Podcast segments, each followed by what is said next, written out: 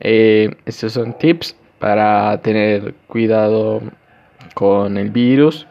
y cuidarse a uno y a la familia. Eh, primero es siempre tener tapabocas cuando vaya a salir y lavarse las manos cada vez que llegue a la casa o entre a un lugar y desinfectarse con antibacterial o bañarse o hacer diferentes tipos de limpieza a toda la ropa que usted salió para no infectar la casa y no le dé el virus a su familia.